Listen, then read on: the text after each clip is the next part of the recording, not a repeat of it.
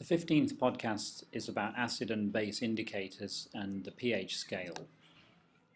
So in the previous podcast we've seen the basic composition of acids and bases, but in appearance when we look at these liquids they're often just colourless liquids because they're dissolved, their compounds are dissolved in water.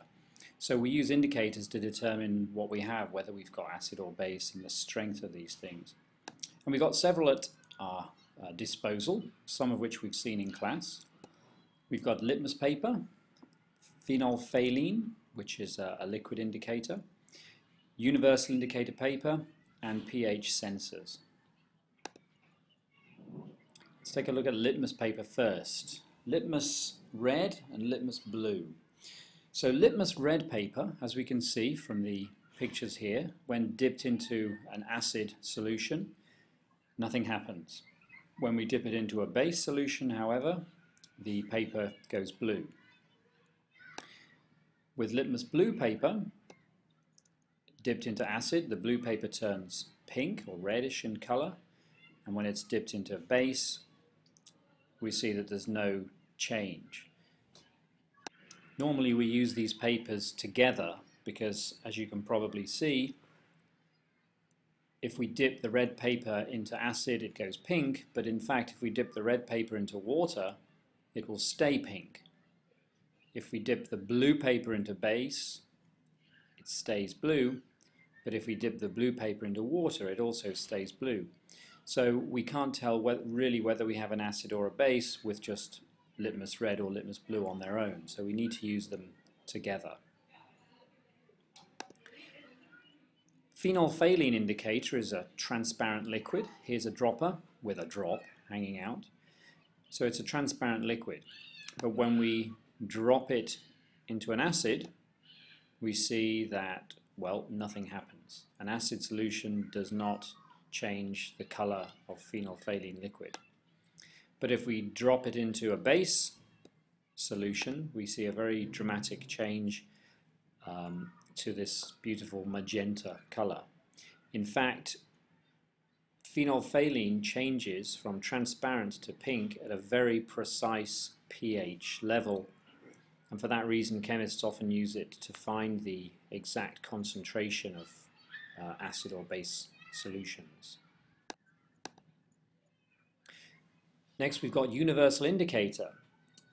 Universal indicator, it's a pale yellowy orange colour when it's dry out of the packet, but when we dip it into acid, a relatively strong acid, it changes to a deep red colour, and when we put it into a strong base then it changes into a purple colour like that.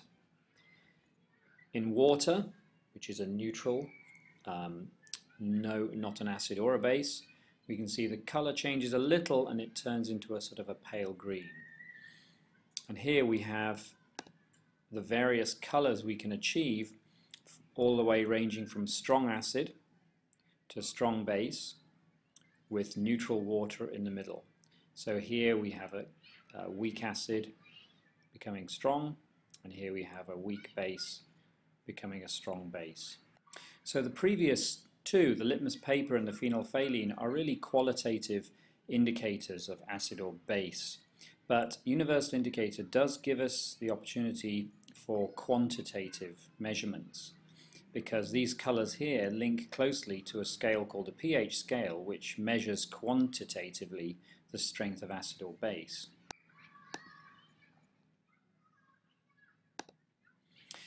So the pH scale, it measures the strengths of acids and bases, and it runs from around about 1 to 14. It's a measure of the concentration of hydrogen ions in the solution. And if we remember, the presence of hydrogen ions indicates acidness, and the fewer there are, the more likely we've got a base. Base hydroxide ions are normally present in strong bases, and when the number of hydroxide ions outweighs the number of hydrogen ions, we have a base. When the number of hydrogen ions outweighs the number of hydroxide ions, then we have an acid. The lower the pH number, the higher the concentration of hydrogen ions. So pH 1, are the strongest acids, pH 14 are the strongest bases. At pH 7, the hydrogen ions and the hydroxide ions are present in equal numbers, so the acidness and baseness cancels each other out, if you like, and we don't have acid or base, we have a neutral solution. So pure water is neutral, hydrochloric acid is a strong acid, and sodium hydroxide is a strong base. Now here's some examples of substances that are fairly common.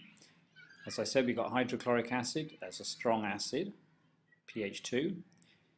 Sodium hydroxide down the bottom, or bleach, as a strong base. Water's not here, but it would be around about 7. So we can see that milk is slightly acidic, definitely a weak acid, as is beer and carbonated drinks, fizzy drinks. Vinegar becoming more strong, lemon juice and stomach acid a very strong acid to help break down your food.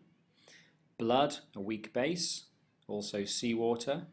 Baking soda dissolved in water gives us a weak base solution. Antacid for curing upset stomachs, a slightly stronger base. Cleaning ammonia, very strong base to sodium hydroxide. A lot of cleaning products are strong bases. We're going to take a look at an applet now, which was produced by PhET Interactive Simulations, University of Colorado. And this allows us to actually see the molecules in an acid or a base to visualize what's going on. So we have a container here with the liquid in. We have a pH probe at the top, and we can change that pH probe to universal indicator paper if we want to. Currently, the liquid we're looking at is just water. We have the ability to look at the molecules in the water. So with this special magnifying glass, we can see all the grayed out water molecules there, but we can see a few ones that are coloured. Now these are water molecules that have dissociated, we could say, into hydroxide ions and hydrogen ions. We can think of this as a hydrogen ion. It's really a water molecule with an extra hydrogen stuck to it. The important thing to note is that there are equal numbers of each. These are hydrogen ions, the red ones, and these are hydroxide ions. They're present in equal numbers, so they cancel out. So as we would expect, in that case with water, pH 7. If we look at the pH paper, or the universal indicator paper, dip it in the water, compare it, and we can see it compares favorably with a 7 on that chart. Now let's take a look at strong acid. Strong acid here represented by HA, H for hydrogen and A for the other part of the acid. And the strong acid completely dissociates, breaks apart to form negative ions and hydrogen ions. And we can see that in this picture we cannot see any more of the acids left. It's completely dissociated. Strong acid, if we use the pH probe, pH of 2. If we use the pH paper, we can see that that also looks about right for a pH of 2. Let's now look at weak acid. So a weak acid, there's our acid there. This time the acid is not completely dissociated. You can see plenty of acid particles in the mix there. If I hide the solvent, we can see that much more clearly. These little blobs represent the acid. So we haven't got as much hydrogen ions, as many hydrogen ions present. So the acid is weaker. 4.5. Let's have a look at the pH paper. Let's dip it in. Okay, so again, yep, 4 or 5, something like that. Looks about right. Let's take a look at a strong base. Strong base, we can see that the base here, represented by MOH, we can see it's a hydroxide. Strong bases are normally hydroxides. Completely dissociates in the water to produce the positive ions and the negative hydroxide ions. There are no more particles of the base left in there. It's completely dissociated. It's a strong base. pH 12 we can see there. If we look at the pH paper, dip it in, yeah, pH 12, I agree with that. Let's look at a weak base here, a weak base. We hide the solvent, we can see plenty of the base is still there, so it's not completely dissociated. We have hydroxide ions and positive ions, but we've still got plenty of base that is not broken up, not dissociated. As a result, it's a weak base. pH 9.5 is what it's coming out to be. Let's dip that in, have a look. Absolutely, pH 9 would be about right. So in summary, we have indicators to tell us what we have, whether we have acids or base. Some of them are qualitative indicators such as litmus paper and phenolphthalein, and some are more quantitative such as universal indicator paper and pH probes. pH scale runs from 1 acids, strong acids, all the way through 14 strong bases, with 7 in the middle being neutral, and pure water is neutral.